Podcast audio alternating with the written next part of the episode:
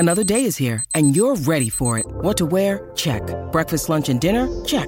Planning for what's next and how to save for it? That's where Bank of America can help. For your financial to-dos, Bank of America has experts ready to help get you closer to your goals. Get started at one of our local financial centers or twenty-four seven in our mobile banking app. Find a location near you at bankofamerica.com slash talk to us. What would you like the power to do? Mobile banking requires downloading the app and is only available for select devices. Message and data rates may apply. Bank of America N A, member F D I C. Hi, it's Nathan Eckersley here. Before we get into the new episode of my podcast, I do need to warn you. On this episode, you might hear me asking you to send me a message with your opinion. I love hearing your opinions, but the messages you hear me reading out on air are from the live broadcast of the podcast, which takes place on Wizard Radio Station every Sunday from three p m U K time. If you want to get involved, make sure you listen live then. Please don't try to send in any messages for this episode, as your message won't be read, but you might still be charged. Anyway, that's the legal bit done. Now on to the show.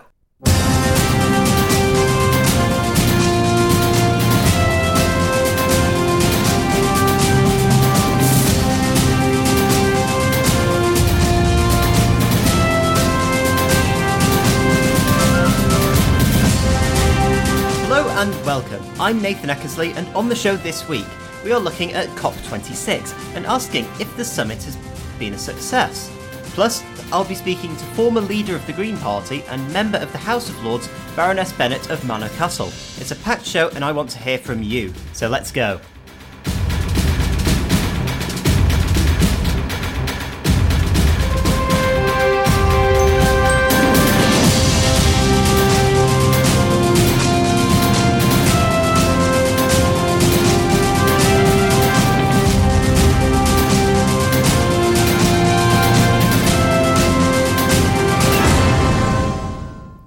To open today's show with a reflection on this Remembrance Sunday. Remembrance Sunday is an opportunity every year to remember the service and sacrifice of all those who have defended our freedoms in all wars, and to think about those whose lives have been changed by conflict. We also mark Armistice Day annually with a two-minute silence on the eleventh hour of the eleventh day of the eleventh month to mark the end of the First World War. In two thousand eight, we commemorated the ninetieth anniversary of the end of the First World War, and the last three veterans of the Great War were in attendance at the National Service of Remembrance at the Cenotaph in Westminster. A few months after that event, all three sadly died, and a connection to that period of history was lost forever. Today, we sadly approach that point with the Second World War, as more and more people who fought in that conflict and lived through that time are dying, and another connection to that era is disappearing. That is why occasions like Remembrance Sunday and Armistice Day are so important, because we must remember those who fought for our freedoms in all wars and commemorate the sacrifice they made, because, as World War Two poet John Edmonds Maxwell wrote, "For your tomorrow, we gave our today." Those commemorations also show why it is so vital that we look after our veterans today. This year, the Poppy Appeal, run by the Royal British Legion, marks its one hundredth anniversary of supporting veterans with mental health issues, assisting families who have lost loved ones in conflict, and helping troops with life-changing injuries adjust to their circumstances. The Royal British Legion and other charities are the main line of support for veterans because, unlike in the majority of countries, the U K has no main governmental infrastructure to help veterans. There is no known number of how many veterans there are in the U K because successive governments have never made the effort to count them, and that, I believe, is a scandal. It is only since Boris Johnson became Prime Minister that an Office for Veterans Affairs was created to give ex-servicemen and women the help they need, but even that is terribly underfunded. Anyone who joins the armed forces to defend Queen and country has the absolute right to receive support from the government that sends them into the most dangerous situations. Whilst this government is trying, their efforts aren't enough, and the burden of helping veterans in their time of need falls on charities like the Royal British Legion. So this weekend, we should pause, reflect, and remember the sacrifices made by those who served to protect and defend us and our natural right to freedom. Now, on to our main topic for this week, which is COP twenty-six, the U N uh, Climate Change Summit, which has been taking place in Glasgow over the last two weeks. COP twenty-six is, to use its full name, the twenty-sixth Conference of the Parties to the United Nations Framework Convention on Climate Change. A COP summit is held every year, which seeks to get all countries around the world to agree on a set of commitments to reduce global carbon emissions and slow the rise in warming the planet. The last time a major breakthrough was made was at COP twenty-one in Paris in December twenty fifteen. When delegates agreed to keep the increase in global temperatures well below two degrees Celsius and to begin adapting food production to cater for the effects of climate change, as well as to make global finance go to more sustainable projects. The main criticism of the deal was that it was forcing richer countries to give money to poorer countries with little accountability into how that money was used, which is the reason why Donald Trump withdrew the U S from the agreement. However, President Biden readmitted the U S to the deal. This year, delegates hope to go further by committing to reduce that temperature to one point five degrees Celsius by the year twenty-one hundred. Major pledges have been made in removing subsidies on fossil fuels and coal, which is the first time those energy sources have been included in any COP agreement.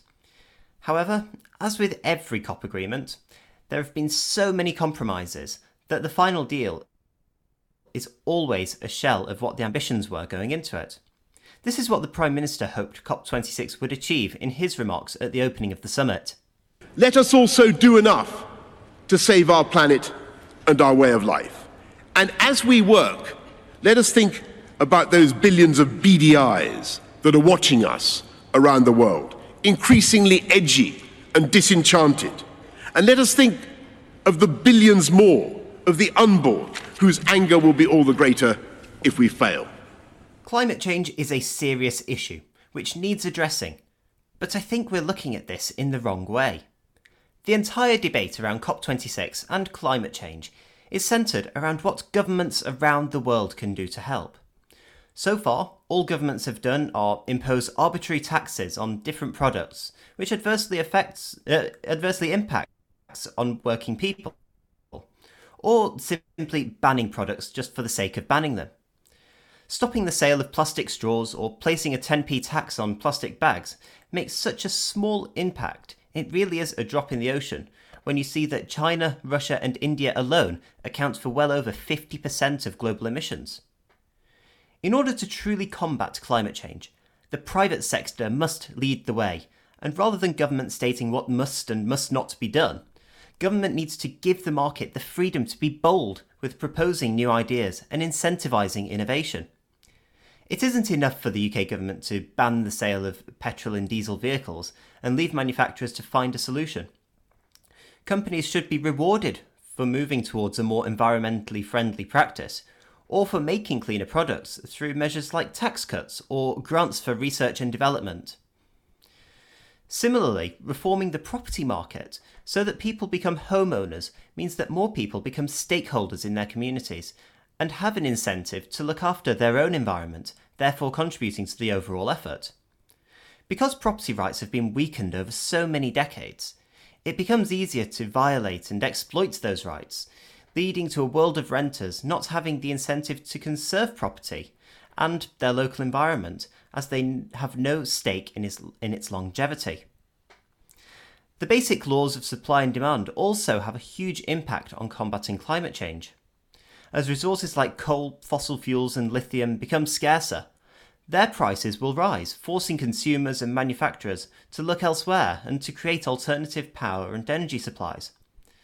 Governments need to accept this rather than keep subsidising these products, because keeping prices artificially low for expensive products always has a knock-on effect and limits the entrepreneurial spirit which creates the ideas of tomorrow. COP twenty-six provides a forum for an important conversation about climate change and for providing solutions to the biggest problems. We've seen some big commitments, some not big enough, but overall, the debate around it is very one-sided, and that is where the whole thing falls down.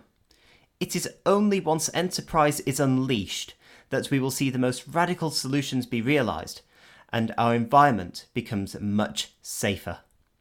I want to hear from you on this, so please do get in touch. You can tweet us or D M us on Twitter and Instagram using the handle at Wiz Radio. You can vote in our poll. The question of the day is, has COP twenty-six been a success? To vote on the poll, visit wizardradio.co.uk forward slash listen to vote live. You can text us at no extra cost, only standard network rates apply, at oh seven eight oh seven, one eight three, five three eight. You can email us station at wizardradio.co.uk. All of our contact details can be found on our website at w w w dot wizard radio dot co dot u k. We'll be back after this.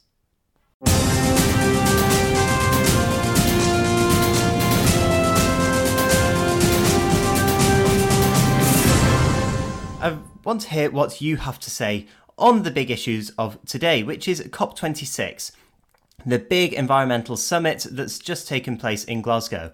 And last night we received the draft agreement of what was going on in COP twenty-six, and it, there's been a lot of controversy around it, particularly with China and India demanding concessions on not phasing out coal, but actually phasing down the use of coal. And that's really angered a lot of the smaller Pacific nations in particular. So there's lots to talk about on this issue, and I want to hear from you. But our first message today comes from Jacob. Jacob says, I heard in the news reports before your show, Nathan, that there is a politician in Australia who is still defending cheap, dirty fuel like coal, saying that they are important to get people out of poverty. If there is still a politician saying that, then COP twenty-six has not been a success. At the start of the COP twenty-six conference, it actually started to feel like politicians were taking this issue seriously again. They were making pledges and talking about how we can protect the planet. But now, once again, I have no faith because deals have been watered down, politicians are still agree- disagreeing, and time is running out. Climate change has been politicised, which is the worst thing that could possibly happen. This is yet again another disappointment. Well, thank you for that message, Jacob. And th- there have been a number of um, big disappointments throughout this uh, COP twenty-six summit. I, mean, I, I just mentioned the uh, issue around coal then in the, the final agreement, and this has been a really, really big bone of contention th- throughout the, the summit as well. I mean, it's the phrasing of it as well, going from phase out to phase down. It's not a removal of coal from the energy infrastructure, it's simply a reduction in the amount of use for it. And on coal, I mean, a lot of debate, particularly at the start of the summit as well, was looking at the U K's use of coal. And there's been a lot of controversy around the U K government supporting the construction of a new coal mine in Cumbria. Now, this coal mine is going to be used for coking coal, which is used in the steel making process and is really key in manufacturing steel.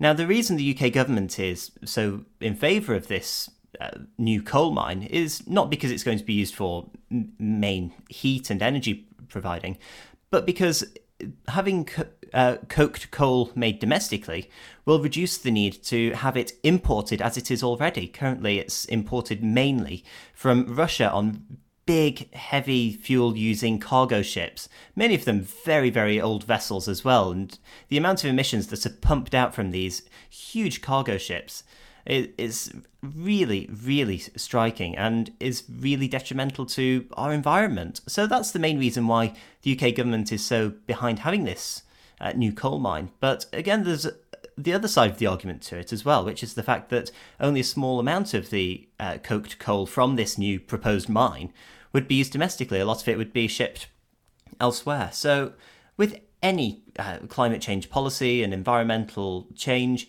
that there is a financial aspect. There's always the economic angle to look at with this, and that's how governments have been approaching this. And as you say, it, that's why this has become a politicised issue.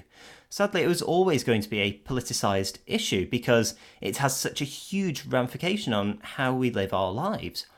I mean, the, the path that the U K in particular is taking to net zero as well.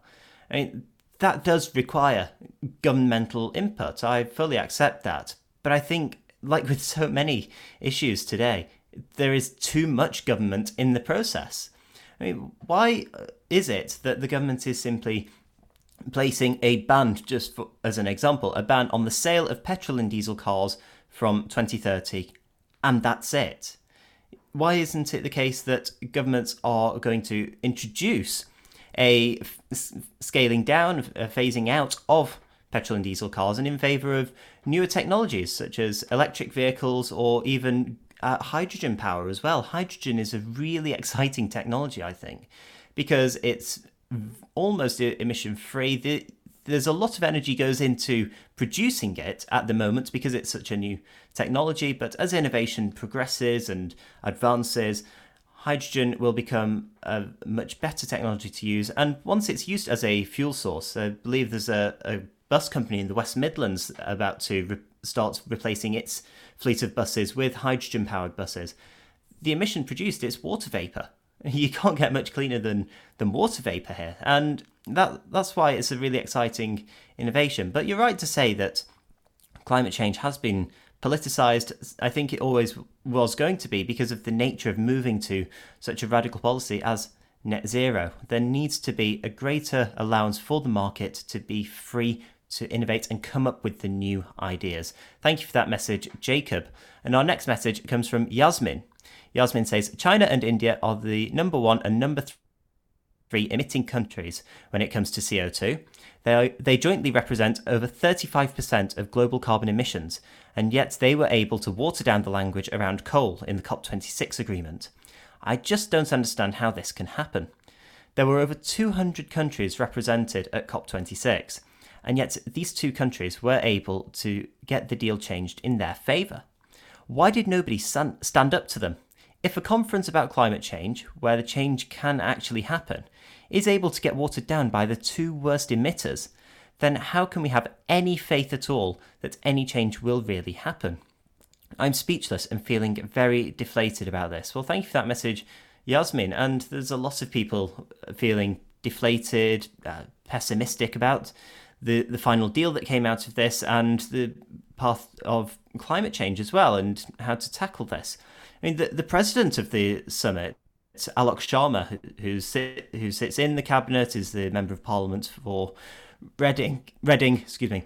He was he was actually on the verge of tears at one at one point towards the end of the summit when he realised that this concession, this major concession, this watering down of the entire agreement was the only way anything was going to get passed. But in some ways, there is a level of optimism to be had here because we see that this these are the actions of the biggest emitters of emissions in the world. And as COP summits happen every year, the next summit is taking place in Sharm el-Sheikh in Egypt ne- this, around this time next year. So the same conversations are going to be had. The same debates and discussions are going to be around. And this is a framework for the next deal. And that's how it's been at all the, the COP summits. It's just that some, like uh, Copenhagen in the past, like Katowice in twenty eighteen, I believe it was in Poland, and Paris most notably in twenty fifteen, the Paris Climate Accords, they were the ones where there were the biggest breakthroughs. I can't remember which year it was, but at the Copenhagen summit, it was a good few years ago, that was the first summit where the world actually acknowledged that climate change is a major issue and that everyone needs to get on board with trying to resolve it. At, at Paris, that was the commitment to keep the global temperatures well below two degrees.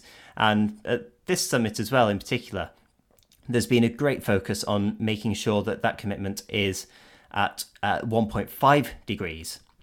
And so th- there are some uh, uh, levels of optimism to be had here, and this is very much a framework to be built on next year and even the year after as well and in, in future years. But, you know, to have these two major economic powerhouses water down the deal for their own advantage, it, it is a shame, but unfortunately I, th- I think it was fairly predictable, especially when it comes to China becoming the world's largest economy within the next few years.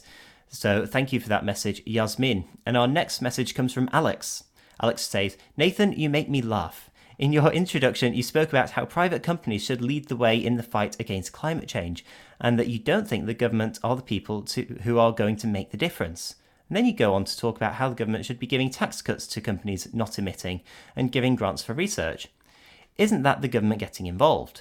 There needs to be a combined effort with both the government and the private companies But make no mistake that companies will just go for the cheapest option. And if the government allows unsustainable practices to remain being cheap options, then nothing will change. Individual companies are just trying to survive. The government needs to have the bigger picture. Well, thanks for that message, Alex. And my main argument around the, the involvement of the private sector and the government is that throughout all of this debate and discussion, it's all about what government do can do to get uh, ordinary people to uh, lead more sustainable lives and to become more environmentally friendly in their practices. But I'm I'm not so keen on the idea that it's entirely on government to lead the way. I do think it there has to be a level of uh, responsibility for government. I totally accept that. But government needs to be promoting the private sector in this, not leading the way. I, it needs to be uh, private companies who are given the incentive, as you say, quite rightly, by governments through tax cuts, through innovation grants, to really get us to the point of net zero. Because fundamentally, if if com- companies are trying to uh, become more environmentally friendly and uh, governments impose things like carbon taxes and uh, other uh, nudging uh, activities to get uh, the private sector to get on board with this rather than really engage with them, quite simply, they're just going to take their business elsewhere, as you say, to go with the cheapest option. And other com- uh, countries will be looking at doing this. And ha- having uh, tax cuts, as an example, for companies that uh, significantly lower their emissions year on year will uh, get uh, other companies to get involved in this and uh, uh, change their practices so that they are becoming more environmentally friendly. But my main argument around government also is that if they are going to get involved in leading the way on this, if that's the direction they choose to go in, then they they have to do so with actions, not just words. I mean, if you take, for example, at the COP summit, you had, the, uh, just before the, the leaders summit, actually, you had the G twenty held in Rome. And all the world leaders would uh, fly into Rome and uh, do the summit, and then immediately get all in their individual private jets with their big gas-guzzling motorcades and helicopters, et cetera, and then fly all the way to Glasgow for this climate change summit.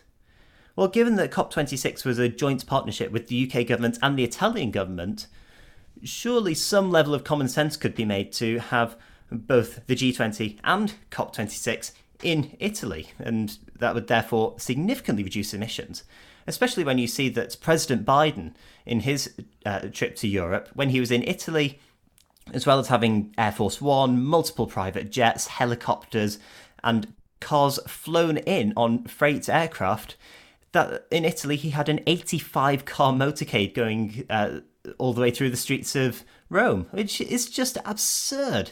And even when he made it to Glasgow as well, again, flying all those pieces of over, that was a twenty car motorcade. There's absolutely no need for that, and it was estimated that his entire four-day trip to Europe actually emitted a minimum of two point two million tonnes of carbon. I mean, it, it is just ludicrous. And that level of hypocrisy from world leaders undermines the messaging around climate change and actually puts many people off. So if the government does want to step in and lead the way on this, they need to lead by example with actions, not just words. But fundamentally, I do believe it needs to be the private sector that Uh, champions uh, getting to net zero and tackling climate change. Thank you for that message, Alex. And our next message comes from Marina. Marina says, if the government doesn't step in, Nathan, it isn't just a case of letting private companies lead. Inaction is action in itself when it comes to climate change. A government that does nothing is complicit in allowing the world to die. And our government isn't just doing nothing, they're actually benefiting emitters by allowing mines to be built in the U K and by not properly supporting sustainable waste disposal. We have a government that is promoting companies that are emitting at the moment, so we need them to do a three sixty flip and start punishing heavy emitters and making it so that you cannot damage the planet anymore. That's the least we should be expecting from our government. Well, thank you for that message, Marina, and I, I do agree with you to some extent here that I, I'm not saying there's absolutely no place for government whatsoever in this, no, not at all. I'm saying that the state does need to get involved in this. It needs to be there as a presence to give an incentive to private companies to really get on board with getting to net zero, with tackling climate change, with being the change we need to see. And so in doing that, the, the government should absolutely be punishing those biggest emitters and rewarding those that are going out of their way to reduce emissions and uh, become greener and more sustainable, at, at the very least, as you say. And in particular, local councils as well, they have a, a duty to become more sustainable in their practices as well. I mean, if, if you take um, waste disposal, as you've mentioned there, Marina, you know, the, we're all encouraged to recycle. I mean, we've, we've got our green bins, our blue bins, our brown bins, our black bins, whatever colour bin you have in your uh, lo- local area. Uh, and we're, we're told we we put all, all our plastics in one, our paper in another, uh, garden waste in the other, and it, it goes on like that. But there are so many councils that do these separate bin collections, and then when it gets to the disposal centre, it all just gets put in one big pile and then sent overseas for uh, an, another company to sort out. So there's a f- famous one that was in the news a few months ago that's based in Turkey as well, that a number of councils put all their rubbish together in one big pile, ship it over to this plant in Turkey, and it's up to the company over there to sort it out. Well, that, that's just a ridiculous practice and should not happen. And that's where government should step in. That's where government should be punishing those big emitters and really get getting these uh, local councils to change their practices. That that's where government needs to get involved. That's where government can lead the way. But fundamentally, it's all about incentivizing, giving people a stake in the future of a healthy planet. And by by getting the public on board with this messaging and getting the public in favour of becoming more sustainable and env- environmentally friendly, that is how you do it. And because the vast majority of the public work in the private sector, and the private sector is involved in an un- incalculable amount of aspects of our lives, that is how you go about tackling climate change, in my opinion. Well, thank you for that message, Marina. And if you want to get involved, you can tweet us or D M us on Twitter and Instagram using the handle at Wiz Radio. You can vote in our poll. The question of the day is, has COP twenty-six been a success? To vote on the poll, visit wizardradio.co.uk forward slash listen to vote live. You can text us at no extra cost, only standard network rates apply, at oh seven eight oh seven, one eight three, five three eight. You can email us station at wizardradio.co.uk, and all of our contact details can be found on the website at w w w dot wizard radio dot co dot u k. We'll be back right after this.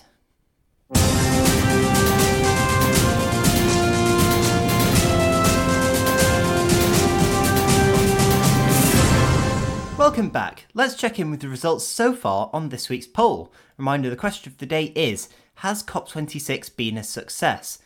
Well, thirty-six percent of you say yes, it has, but sixty-four percent of you say no, it has not.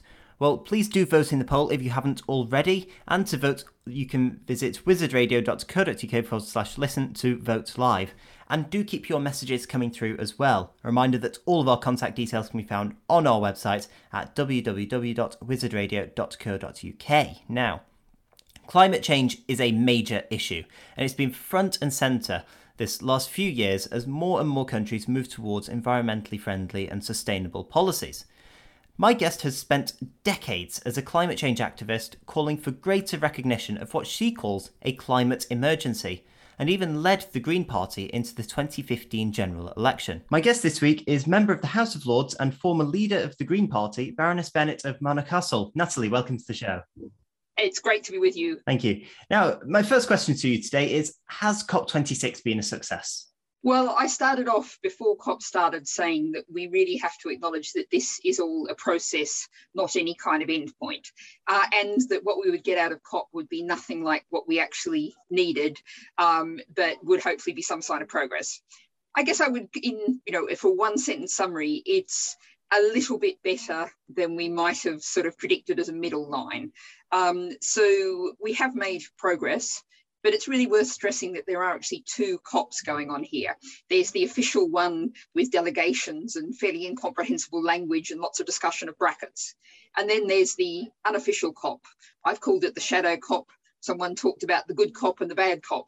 Um, and that's the N G Os, the campaigners, you know, outside these gates, Extinction Rebellion, lots of scientists have all been there delivering a message about the incredible urgency of action and working out ways that they can work together to make that happen. And that has been a very successful COP. So you know, uh, perhaps you know, sort of four or five out of ten for the official, eight or nine out of ten for the unofficial. So you're you're at the conference at the moment as we're speaking, and uh, it's uh, about quarter to five in the afternoon at the moment. We've just heard John Kerry speaking for the United States, and he's arguing it's time for us to really come together now. We're in the home stretch of reaching a deal. What what is the general feeling among the delegates at the moment at where the progress of the summit is at? Well, I've just stepped out of that plenary in which John Kerry is actually speaking, um, and that was originally going to be at twelve o'clock and then started somewhere around, I think, about two forty-five. Um, and it began with Alok Sharma, the, from the U K presidency, saying, please, folks, accept this. And was, there was some talk that this might have actually been the final plenary, the closing of COP. Uh, but what we heard was uh, India, then sat backed up by South Africa, getting up and expressing um, concern about what's actually been one of the great successes of this COP, which is the fact that the words fossil fuels have been written into a, a U N F C C C agreement for the first time ever. This might be of considerable astonishment to lots of people listening.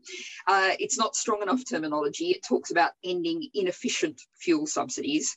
Um, and as uh, a World Wildlife Fund uh, speaker was saying earlier today, you know, all Uh, fossil fuel subsidies are inefficient, but we saw South Africa and India expressing disappointment with that, and then very much in response we saw a number of African countries, including Tanzania, getting up and saying, well, you know, we know that the loss and damage, which is the recompense broadly for the global South suffering the damage that the global North has had, um, we think there should be more loss and damage. So as we speak, this wrestle is going on.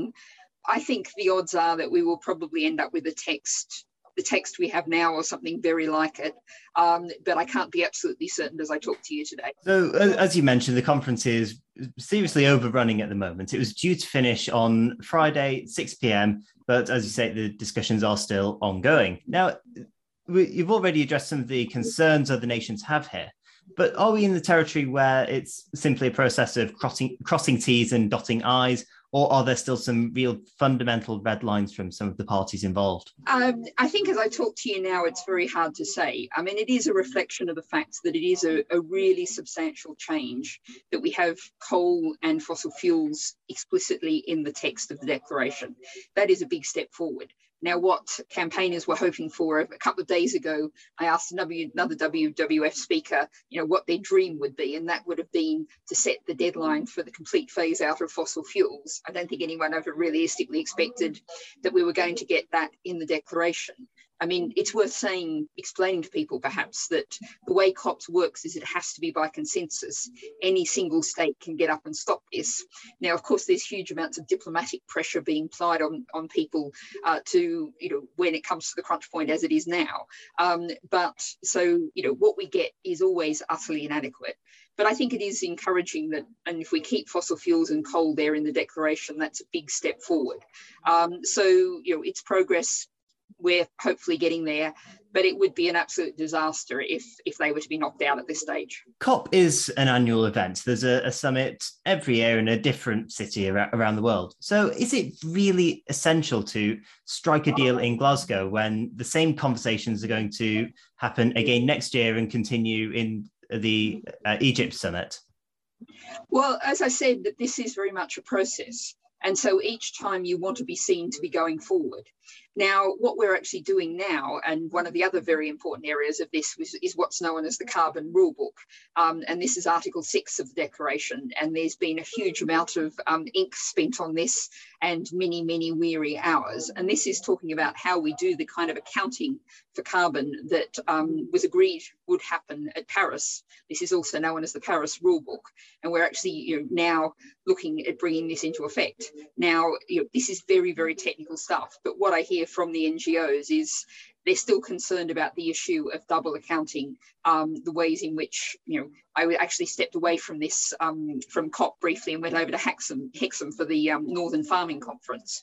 And there, you know, farmers were making this very concrete by saying, you know, if I store carbon on my land am I going to get that being recorded against me? But what happens about the person who buy my crops, who also wants to claim credit for that? And you know, on an international scale, that's essentially what we're talking about with carbon accounting, with the Article six, the Paris rulebook. All of these things are to make sure that people aren't able to essentially get counting for carbon twice, or even worse, and this is a grave concern, there's, there's a process long been extremely controversial called RED Plus, um, which is theoretically stopping deforestation happening and getting credits for that. Um, but there's very large concerns about that process. And underlying that really is a principle which is being stated very strongly at this COP. It isn't reflected in the final declaration, that offsetting is a con. Um, the idea that we can keep emitting fossil fuels and plant some trees in recompense, that is an absolute con. We have to both plant the trees, look after the forests, look after the soils, look after the, the mangroves and the seagrass meadows and restore them, and stop using fossil fuels. It's not an either or, and that's why this whole issue, this area is so important. Um, and we have seen real progress here in the biodiversity. Um, it has been paired with the climate emergency, the fact that we've got a collapse in biodiversity um, in a way perhaps more than it ever has been before, but there's still a long way to go in this area. So ju- just on the uh, carbon emissions, one of the, the biggest criticisms throughout the, the summit was actually from the world leaders meeting right at the start of COP twenty-six, and the the hypocrisy of leaders and senior figures and billionaires t- taking large private jets and pumping out huge amounts of uh, carbon emissions. I mean, take President Biden, for example.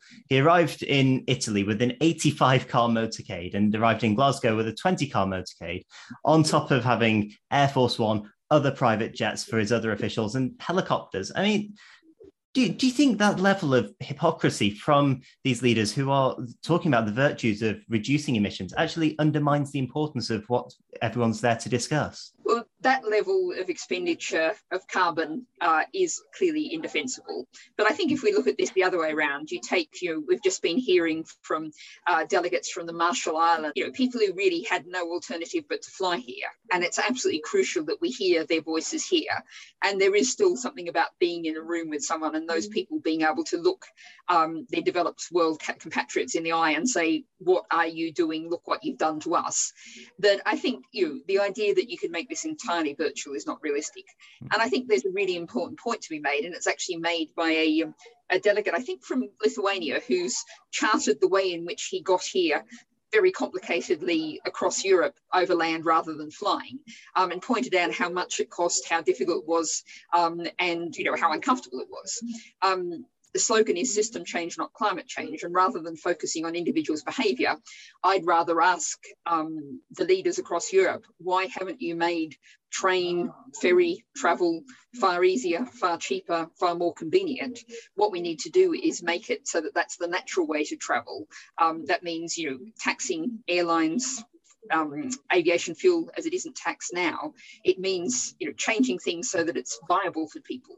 And, you know, that's one of the things that we hear a great deal about in, in the uh, the alternative COP, the shadow COP, um, things like social innovation.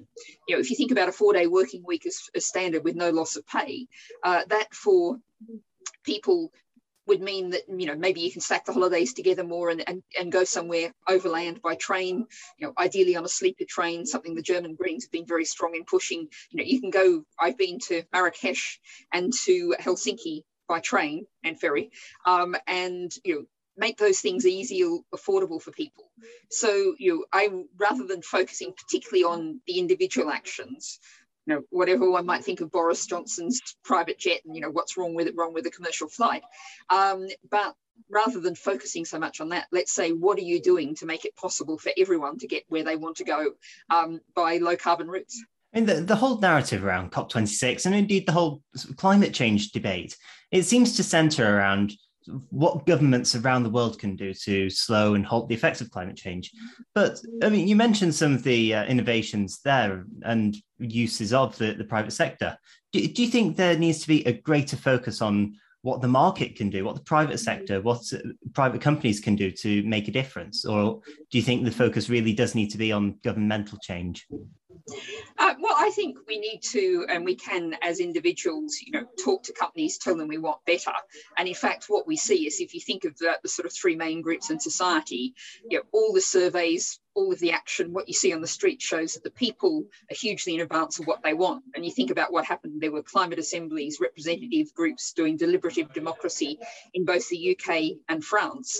And they came up with some very strong measures, um, which governments then watered down, unfortunately. But the people are leading, businesses are chasing after um, the people, and governments in a very third, weak third position. But there is a problem, you know, we can ask business to do better, but there's always a problem with even businesses that might want to do better. Um, if there's still cowboys that are allowed to get away um, with, you know, trashing the planet. Um, and it is worth stressing, you know, the climate emergency is only one of the ways in which we're busting our planetary boundaries. You know, we're also turning our oceans into a plastic soup.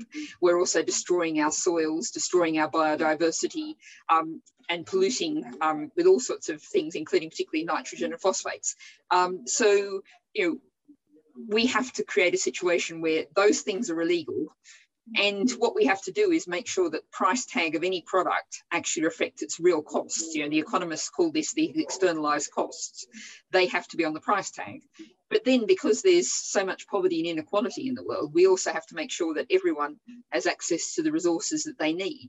And, you know, I, I'd say, you know, one of the messages I'm trying to spread again and again in COP and outside is there's enough resources on this planet for everyone to have a decent life, for us to look after nature and climate, if we just share them out fairly. What, was it right for the COP twenty-six summit organisers to actually put a, a ban on representatives from the nuclear energy industry from attending, despite nuclear being one of the cleanest and most efficient forms of energy providing? There was absolutely no ban on nuclear representatives here. They actually had a stall in the main okay. uh, pavilion alongside all of the nations, and indeed there was um, considerable resistance uh, and concern about that. You know, without going through the whole debate, which probably deserves a podcast on its own, what I would say about new nuclear is that it is simply too slow.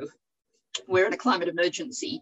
We have to, you know, the, the, the, the world is agreeing that we have to slash our emissions by forty-five percent by twenty thirty. We would say the developed world has to go much faster than that. Mm-hmm.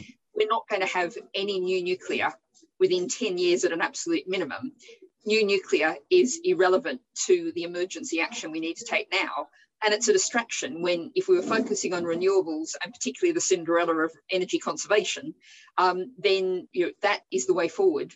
Nuclear is a failed dead end from the twentieth century. Okay, well, uh, one of the other uh, energy sources that is not exactly the most sustainable energy source, but something that the U K government in particular is uh, pursuing is a new coal mine in Cumbria, and it's raised a, a lot of controversy. I, I see you shaking your head at that.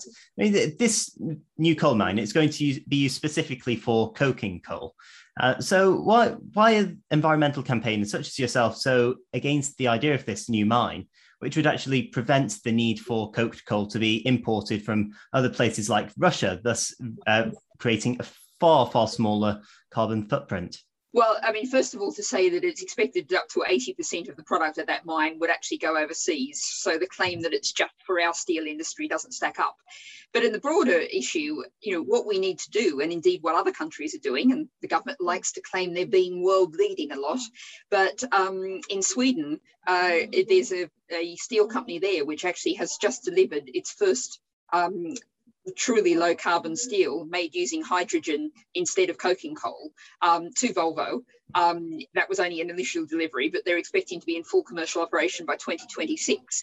Um, and I've been pushing the government saying, what are you doing about steel made with hydrogen instead of coking coal? And I've got absolutely no answer. In fact, I got one minister who looked at me at the House very blankly and kind of said, I've got no idea what you're talking about, which is a worry. Um, but also, you know, even more simply, in technology that's fully developed and available now, Britain exports three quarters of our scrap steel. Now, what we could have is dotted around the country half a dozen renewably powered arc furnaces to recycle that steel. And that would make the U K very nearly self-sufficient in steel. Instead, what we do now is ship it off to places like Turkey, where it's recycled under extremely dirty, you know, uh, very, very far from ideal conditions. So, you know, instead of thinking about new coal mines, we should be, you know, and all of Boris Johnson's ten-point green ten-point plan, you know, the non-existent uh, magic, uh, no carbon aviation, uh, carbon carbon capture and storage, which, you know, is simply a technology that isn't here. Let's focus on things we know we can do now, like recycling our steel. Uh, I'm glad you mentioned hydrogen there. It's a really exciting innovation, actually, for, for producing uh, cleaner fuels. And uh, we saw earlier this month that uh, the construction equipment company, J C B, they, they signed a multi-billion pound deal to have all their future products use hydrogen uh, rather than uh, fossil fuels and uh, electric, because the, the batteries sim- simply aren't having the necessary amount of power. So given the, the huge advancements in hydrogen fuels and innovation around that technology, why do you think more companies and even the government, as you say there, aren't moving towards pursuing this newer and cleaner source of power? I think there's a huge problem with hydrogen, because there's two sorts of hydrogen. There's what's known rather inaccurately as blue hydrogen, which should be called dirty hydrogen, which is hydrogen made with fossil fuels. And there's green hydrogen made with renewables, um, very often wind farms. And there is a real place, as you rightly identify, for hydrogen for some kinds of specialist uses, um, possibly for H G Bs, Um, for heavy kind of mining type machinery, he- heavy earth moving machinery. There's certainly a place for that. And it's also a place as a method of storage um, for when, you know, the wind's blowing really strongly and you've got a great deal of electricity running around that you want to store. Um, but what we have at the moment from a government is a hydrogen strategy that came out very late um, and very unclear, which kind of went, well, we don't really quite know what's happening with hydrogen and we don't know how we're going to use it, and we'll all have to think about this for a few more years. Um, and what we should be doing is identifying hydrogen as being only green hydrogen, that is renewable hydrogen, and only being for those specific uses. I mean, what we're seeing is a real push from the gas industry uh, to say, oh, we can use this in home boilers, and we can, you know, put in boilers that can use twenty percent hydrogen with methane as well. Um, and that's really continuing our failed business as usual model when we have really need to, to transform. And what, one of the transformations that government at the moment is uh, pursuing is a move towards uh, electric vehicles. And one way they're trying to push this is by placing a ban on the sale of petrol and diesel cars from twenty thirty. I mean, vehicle manufacturers, they're, they're using these electric cars, they're creating the, the batteries for this, but it's a, the products that they're producing are very expensive already. So is that really a viable policy for the, or, the ordinary consumer? Well, the practical reality is, because you know, whatever's decided here at COP now, fossil fuels are on their way out. And we're seeing um, vehicle manufacturers rushing towards electric cars because they know that's the future. And, you know, no one is going to want to be the last person to buy a fossil fueled car in December uh, twenty twenty-nine. Um, so this is all an area that's going to move much faster than even the deadlines the government are setting. And of course, you know, if you're going to retool, retool a factory from fossil fuel vehicles to electric vehicles, you don't gradually run down your fossil fuel production and gradually upscale your electric. You switch from one to the other. So we're going to see that happening. But of course, you know, what we cannot afford to do environmentally, socially, economically, is have a one-for-one swap, one fossil fuel car for one electric car.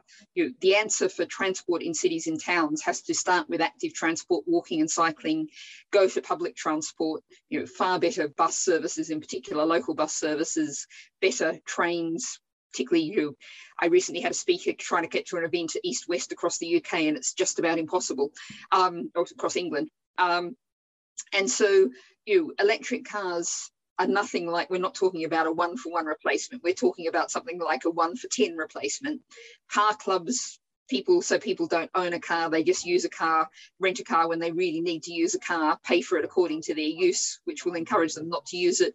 We make public transport far cheaper. So what we need is, is an utter modal shift in the way we get around. But also, and you know, what we've seen with COVID nineteen, people are really rethinking the kind of hypermobility we had until very recently. You know, can we talk as you and I are talking now uh, down uh, d- down a Zoom call? Other technologies are available, um, or can we um, you know, find other ways to do business? And that's what incre- people are increasingly doing. And with battery technology as well, uh, so many of the batteries now are, are using lithium, and the mining of lithium used for electric vehicle batteries, and also batteries in things like smartphones, tablets, even the computers we're, we're speaking on at the moment. It, that, the mining process is incredibly dangerous and a very polluting practice. So again, is moving to battery technology a, a credible solution for simply getting to the net zero target when that process can be so harmful? Well, again, you know, and I, I go back to something that I agree with. I was talking about how, you know, I disagreed with the Indian uh, delegate in the, the um, plenary I've just been in, uh, talking about, um, you know, resisting the move against fossil fuels. But what I would very much agree with was the Indian delegate said, and I'm just quoting my notes here, Um, the developed world has to give up unsustainable lifestyles and, and um, consumption patterns. Um, and I would entirely agree with India on that. And what I would say about that is that, um, you know, what we're doing now is trashing the planet. We are creating um, a, we're, we're desertifying the planet. The climate, unsustainable, biodiversity falling off a cliff, plastics, everything else. But what we've done while doing that is creating a thoroughly Um, miserable, unstable, insecure society riven by poverty and inequality. You know, you look at the absolute epidemic of mental ill health um, in the U K and indeed much of much of the global north. Um, and so really this is time to reassess and say, you know, how do we make the, make the economy work for people instead of forcing people to work for the economy? It's a real turnaround, and it's actually making people's lives better. And I sometimes run a thought experiment. You know, imagine we created this wonderful society, an absolute utopia, which everyone who wanted it had a good, stable job. Those who didn't have a job had a steady income anyway, like a universal basic income, warm, comfortable, affordable heat homes, you know, wonderful public transport. And then we said, oh, we've just discovered there's this climate emergency and we're going to have to change everything. That would be really difficult. So where we are politically now, we're talking about making changes that improve people's lives and tackle the pressing emergency that's right here in front of us today. And just on public transport, is H S two the way forward? Uh, absolutely not. Um, H S two is um, built on that kind of idea of hypermobility that I was talking about. It is, of course, I was talking about the need to, to improve east-west links. It's running north-south. It's focusing money, people, and resources even more on London. Um, and it's immensely destructive. Uh, you know, it doesn't add up. What we want to do is, is, I was talking about the kind of hierarchy, start with walking and cycling, really focus on local buses, focus on the trains that get people around in their local area. You know, rather than getting people to London, let's get people from, say, Manchester to Hull. Um, that's more important to, you know, something Boris Johnson's always talking about. He talked about levelling up. I like to more talk about spreading out prosperity around the country. Um, and, you know, H S two is the very old model, um, very old way of doing things. And, you know, it just doesn't meet what we need, is massively environmentally destructive. And you think about all the resources, and, you know, I've been to a number of places where they're building H S two, huge numbers of people, huge numbers of security guards because they don't have the consent of the public to build it. Um, think about all of those people, all of those skills, all of that technology being put to improving our local rail lines. You know, that would, is where all that effort should be going. A lot of people in protesting H S two, but another thing that's been at the centre of climate change protests is, of course, the protest led by young people. Young people have been at the centre of so many of these climate protests, which have had a, a lot of media coverage. But, I mean, why should world leaders and policymakers, at, at, like at COP twenty-six, listen to pr- uh, protesters like Greta Thunberg, for example, who don't have any background or experience in environmental science? Well, I think what I would say is that the young people here, and, you know, I've met many of them here and talked to many of them here, uh, they don't just represent the future, they represent the, the present. forty percent of the world's population is aged twenty-five and under. And what any of those is, is an expert on what it's like to be age twelve now, age sixteen now, age twenty-one now. Um, they know about the world in ways in which, you know, the House of Lords average age seventy, um, or the delegates here average age, I'm told, is over sixty, and I believe it looking around, um, simply don't have the knowledge and experience of being young, and, you know, the huge pressure that comes from knowing this is your future, not just for ten or twenty years, but you hope forty or fifty years. Um, and so, you know, if you ask me the, the answer to any question, my answer will always be democracy. Um, and that means listening to all of the people. The fact that COP's so unrepresentative, our governments are so unrepresentative. I mean, I was at a brilliant event um, called She Changes Climate, pointing out how incredibly gender unbalanced um, the U K uh, negotiating team and indeed the whole of COP is. Um, and there was so much ideas, so much energy, so much potential there that's not being harnessed. And I think one of the things that we, we have to acknowledge is to really change the way we think about human potential. Historically, you know, in the old days, we thought about, oh, you know, there's all these people who have got to find jobs for them. We've got to work out how to make the economy find jobs. I think we've really got to start thinking in a different kind of way, which is we face an enormous number of problems, environmental, social, political, educational. We need to make sure every human being on this planet has the chance to develop to their full potential and use that potential if we're going to actually get out of the mess we're in now. So let's regard everyone as a resource. Let's make sure everyone has a voice. And, you know, I wrote, I wrote a piece at the start of COP about this, just how excluded young people, Indigenous people, women are from this process. But of course, they're not allowing themselves to simply be pushed aside. They're building all of these alternative events, these alternative processes, procedures. And um, you know, that's where all of the innovation, the energy is. It's not here in these halls with the tired old twentieth century ideas like nuclear energy, uh, like, like you know, electric cars as a one-for-one replacement, uh, like how do we work out how we keep making as much stuff or even more stuff, but you know, slightly more efficiently. But instead, building a planet, a world that works for people and looks after nature. Along with other climate protests as well, there, there are groups that have tried to address some of those uh, problems, social, economic, political, and most notably there has been the, the two groups, Extinction Rebellion and Insulate Britain. Now, their, their actions, they've caused a lot of debate and a lot of controversy. Do you, to what extent have the, the disruptive actions of those two protest groups in particular actually undermined the, the message that they're trying to achieve and almost alienate the people they're trying to bring into the conversation? Well, I think when you um, bring together the climate strikers and Extinction Rebellion, uh, they deserve a huge amount of credit collectively for the fact that in the plenary that I've just been in here at COP, Uh, every single speaker, with the exception of one uh, that I heard, utterly accepted that the target has to be keep warming below one point five above pre-industrial levels. That acceptance has come about because the urgency has been driven home by that non-violent direct action. The exception, I will say, just for, for the record, unfortunately, was Australia, which is, you know, one of the worst climate criminal countries out there. But so what non-violent direct action has done, as so often it has done in history, is actually shifted the goalposts, forced politicians to react to the demands. And I think if you look at Insulate Britain, what those actions did was got people talking about insulation. And boy, in the U K, do we need to talk about insulation. And, you know, I was talking about spreading out prosperity. You could have small businesses with a decent government-funded program and the right policies, small businesses in every community in the land, lots of jobs, lots of prosperity in that community, businesses that would insulate homes and ensure that we don't have excess winter deaths as disgracefully we have at least ten thousand every year as a result of cold homes. You know, saving people's lives, creating prosperity, making people simply comfortable and healthy. Um, you know, it's taken that to get that conversation on the table. As a sort of culmination of all the, the efforts, of the, the U K in particular is uh, putting uh, into uh, becoming more environmentally friendly. The, the U K is planning to move to Uh, net zero carbon emissions by twenty fifty. Now, th- there's a lot of debate around whether or not this target is too ambitious or whether it doesn't go far enough.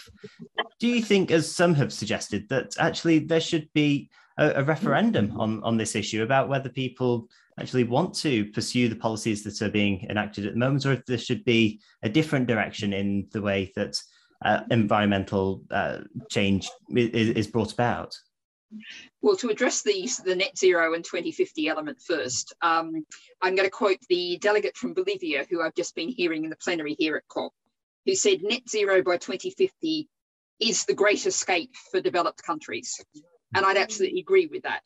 Um, net zero essentially takes us to offsetting, which, as I was discussing before, is absolutely a con.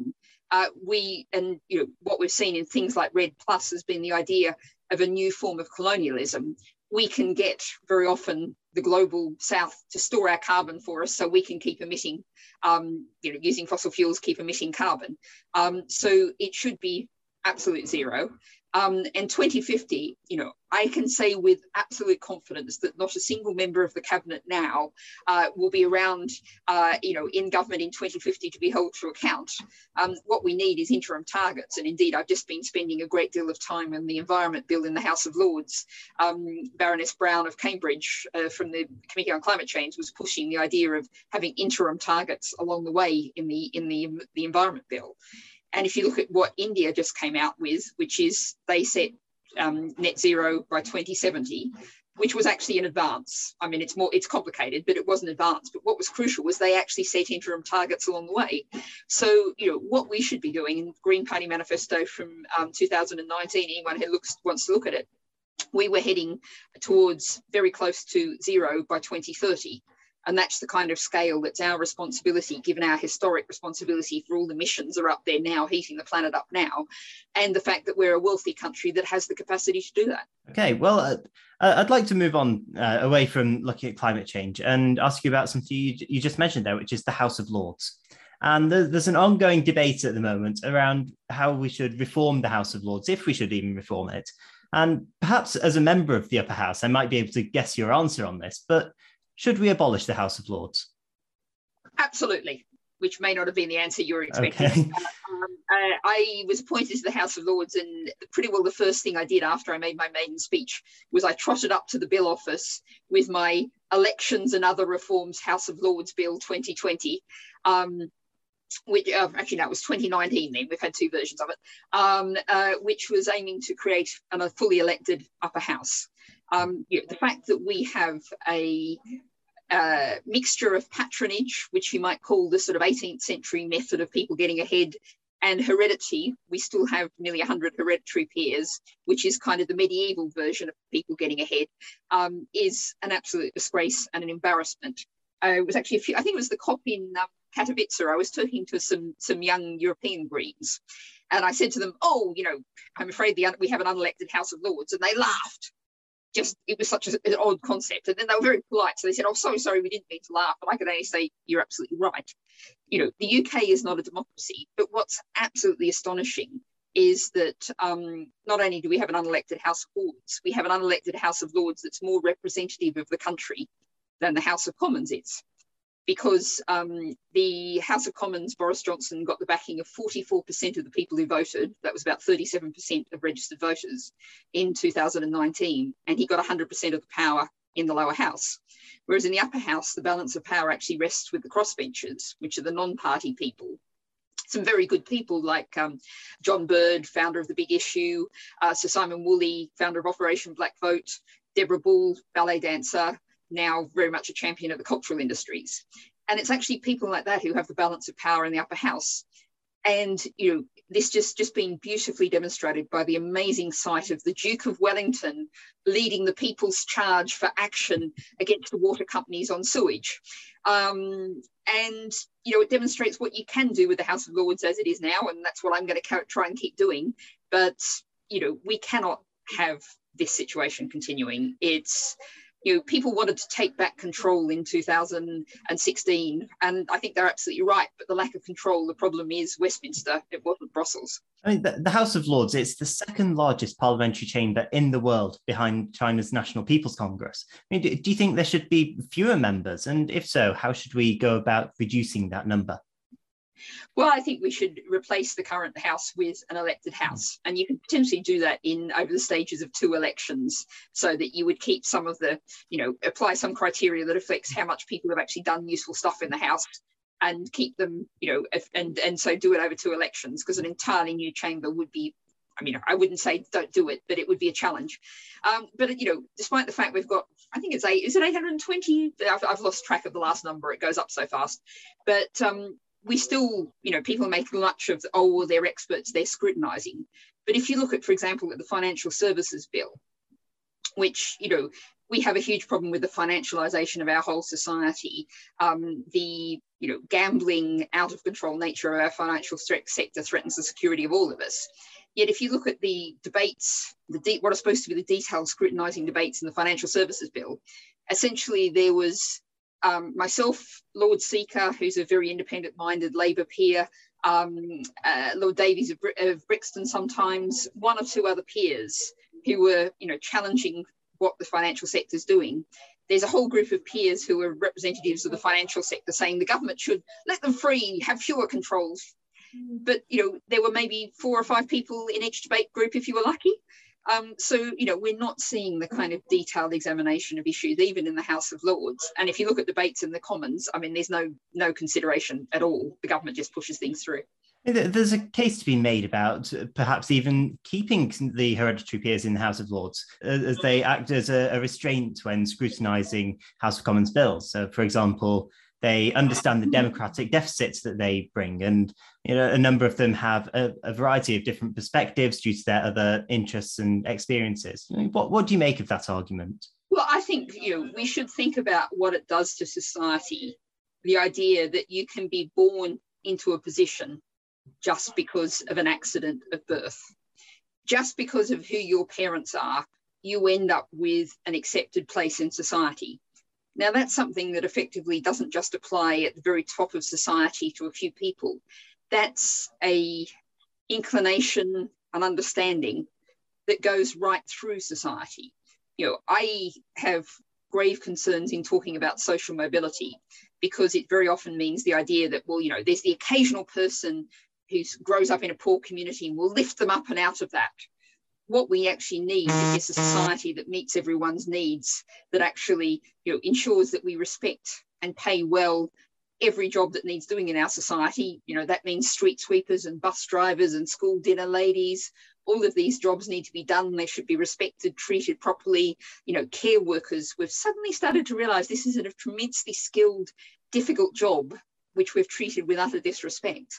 You know, The, the whole hereditary principle is profoundly antithetical to the idea that we are we should be working towards a society where everyone's respected, everyone's skills and talents develop, um, and you know we allow everyone to flourish.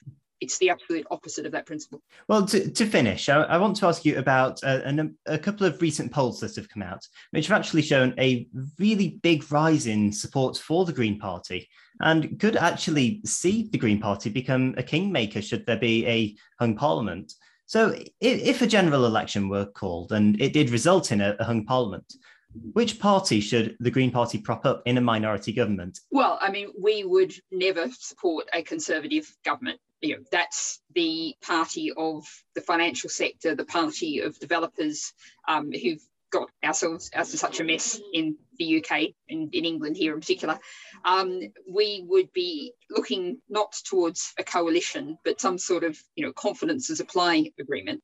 We would want to you know, keep our independence. And, you know, I'm very delighted and, and excited by the fact that we now have two green, green ministers in the Scottish government. And that's been done on the basis that they have certain portfolios, they will work with the government, they won't, you know, bring the government down, um, but they will also retain, remain their, retain their independence on voting on certain issues that are absolutely crucial to our understandings. And, you know, for those who are old enough, we really just have to think of the Lib Dems and tuition fees to see the kind of damage that can be done by a party, you know, not setting out its red lines, not saying where it's very clear that things that it won't support. Um, and so it's a matter, a matter of balance, of finding a way uh, forward.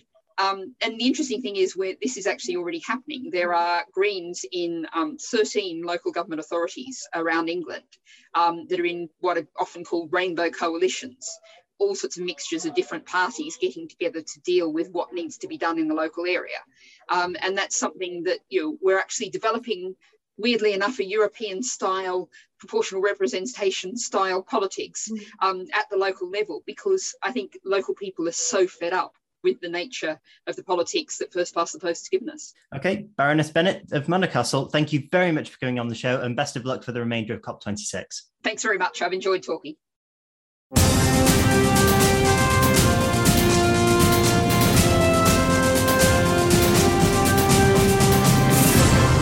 Welcome back to the show. Thank you very much to Baroness Bennett of Manor Castle for coming on the show. We're still discussing the C O P twenty-six summit, so please do continue to vote in our poll. A reminder, the question of the day is, has C O P twenty-six been a success? And to vote on the poll, visit wizardradio.co.uk forward slash listen to vote live. Let's go back to your messages, and our next message comes from Fiona.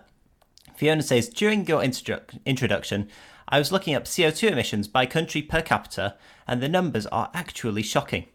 India might emit seven percent of the world's share of C O two, but it's only emitting one point nine tonnes per capita. For comparison, the U K emits five point five tonnes per capita. China, which is the number one emitter in the world, emits seven point three eight tonnes per capita. The U S is the second biggest emitter in the world. fourteen percent of the world's share of carbon emissions comes from the U S, at a rate of fifteen point five two tonnes per capita. Canada, Canada is a much smaller slice. It's number seven on the list with one point eight nine percent of the world's carbon emissions at a rate of eighteen point five tonnes per capita. These countries that are emitting so much per capita need to be punished by the U N or something. How is the U S standing there at a position of power when it is causing so much damage? Well, thank you for that message, Fiona, and it's an interesting point you make there, especially about the United States. As I said in response to one, one of the earlier messages, the United States, in particular President Biden, really needs to lead by example on this. And uh, just in, in response to that earlier message as well, I, I noted that how how he'd uh, produced so many, mil- two point two million tonnes of uh, carbon emissions was produced in his European trip, which is just an astonishing figure. And when you actually break it down, it actually gets even worse, because he he came over to Glasgow for the summit with three Boeing Globemaster aircraft, which are humongous uh, freight aircraft as well. One was carrying a helicopter, a massive helicopter, uh, better known as Marine One, which is this huge, big gas-guzzling uh, helicopter that actually wasn't used while he was uh, in Glasgow because uh, he, the conditions weren't right to take him from Edinburgh, where the aircraft were landing, to Glasgow. As well as that, there was a Globemaster used to carry the staircase for Air Force One. Yes, that's right, the staircase to Air Force One. In addition, there was the Globemaster used for his twenty-car motorcade. There was, of course, the big Boeing seven forty-seven Air Force One that uh, landed with him in it. There were also two extra smaller private jets for other senior officials in uh, President Biden's entourage. And it, th- those numbers, th- those figures, it's just shocking that th- th- a U S president is travelling across the Atlantic to attend a climate change summit when he himself is leaving behind an immense carbon footprint. It is simply, simply unacceptable, really. But uh, you're absolutely right to mention the, the U S and other countries there. So thank you for that message, Fiona, and some very interesting statistics. Our next message comes from Sarah. Sarah says, too much of the focus has been on net zero and big government schemes. Make no mistake about it, Nathan, we need to change our way of life. Our lives are not currently sustainable, and the way we are exploiting the planet, and have done for decades, needs to end. One of the biggest things we can do is stop eating meat, because so many harmful processes are linked to meat production, including the land it uses, the gases they release, the overuse of water, the transportation, and so on. I stopped eating meat a couple of years ago, and I've never regretted it.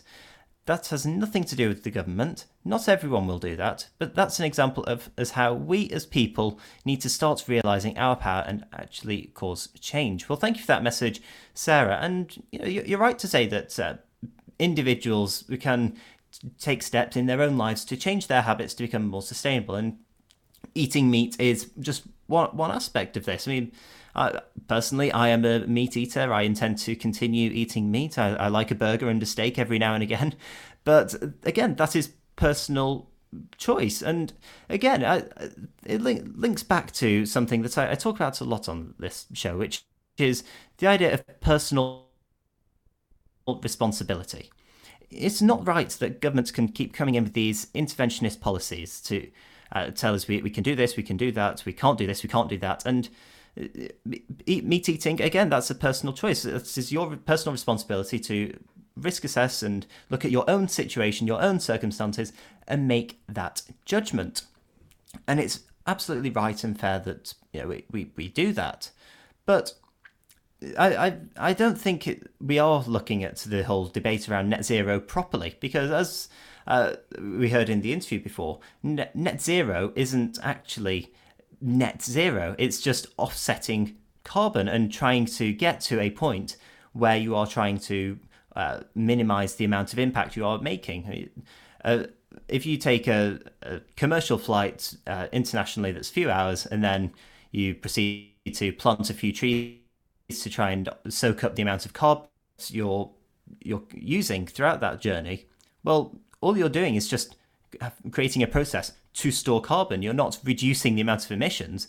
You're just sim- simply, as it says, offsetting your impact. So I, I think we need to have a very serious conversation about what net zero really looks like, what it really means, and fundamentally what it means for our day-to-day lives, especially given that uh, the government at the moment is even looking at Uh, putting a ban on gas boilers and replacing them with heat pumps as well in a bid to go to net zero. So uh, again, there's much to be looked at in this, and even the debate around net zero is a show for another day. But thank you for that message, Sarah. And our final message today comes from Daniel. Daniel says, I don't know what success at COP twenty-six honestly looks like, Nathan, but Paris was seen as successful, and yet we hear that most countries are way behind where they should be to meet the Paris Accord targets. What's the point of countries pledging their support of an accord or agreement, but then they just take no action whatsoever? It was heartbreaking to see representatives of smaller countries who are physically losing land because of rising sea levels, saying that they feel helpless because nothing is actually being done. There's a lot of talk and not a lot of action, at a time when action is desperately needed to prevent the absolute worst from happening. We have a responsibility to help those smaller countries because it is our abuse of the planet that is causing their suffering, and yet our politicians are doing nothing at all when they're called on. Well, thank you for that message, Daniel. And the smaller countries at COP twenty-six were making some very heartfelt and impassioned pleas to the larger countries, and that's why the huge, huge watering down of the uh, policy on coal was so infuriating. And in fact, the Prime Minister and Uh, the president of the summit, Alok Sharma, uh, both of them are going to be doing a press conference at uh, five o'clock today, five o'clock on Sunday afternoon U K time. And they're essentially going to be saying how disappointed they are in the actions of China and India in essentially watering down the entire agreement that will seriously impact those smaller nations, as you say, particularly those island nations as well. And It, you know, there, there really needs to be a lot of reflection on this uh, COP twenty-six summit, and a lot of work needs to go into COP twenty-seven in Sharm el-Sheikh, and indeed for COP twenty-eight, which uh, it was revealed earlier this week is going to be held in Dubai in the United Arab Emirates. So, which again, there's uh, questions to be raised about uh, the use of fossil fuels and oil over there as well. But again, that is an issue for another day, but you're absolutely right to mention the impact on these smaller nations, and indeed the fact that so many of the smaller nations were really visibly upset at the actions of the larger countries, and it is incumbent on them to make the changes needed to reduce emissions and slow the warming of the planet. Well, thank you for that message there, Daniel, and I'm afraid that's all the time we have for this week. But before we go, let's check in with the final poll result. Reminder, the question of the day is, has COP twenty-six been a success? twenty-nine percent of you say yes, seventy-one percent of you say no. Well, thank you to everyone who's listened to this week's episode, and thanks to everyone who sent in messages live. If your message wasn't read out this week, then please do try again next week. Thank you to my guest, Baroness Bennett of Manor Castle. I'm Nathan Eckersley, and I'll be back at the same time, same place next week. Goodbye.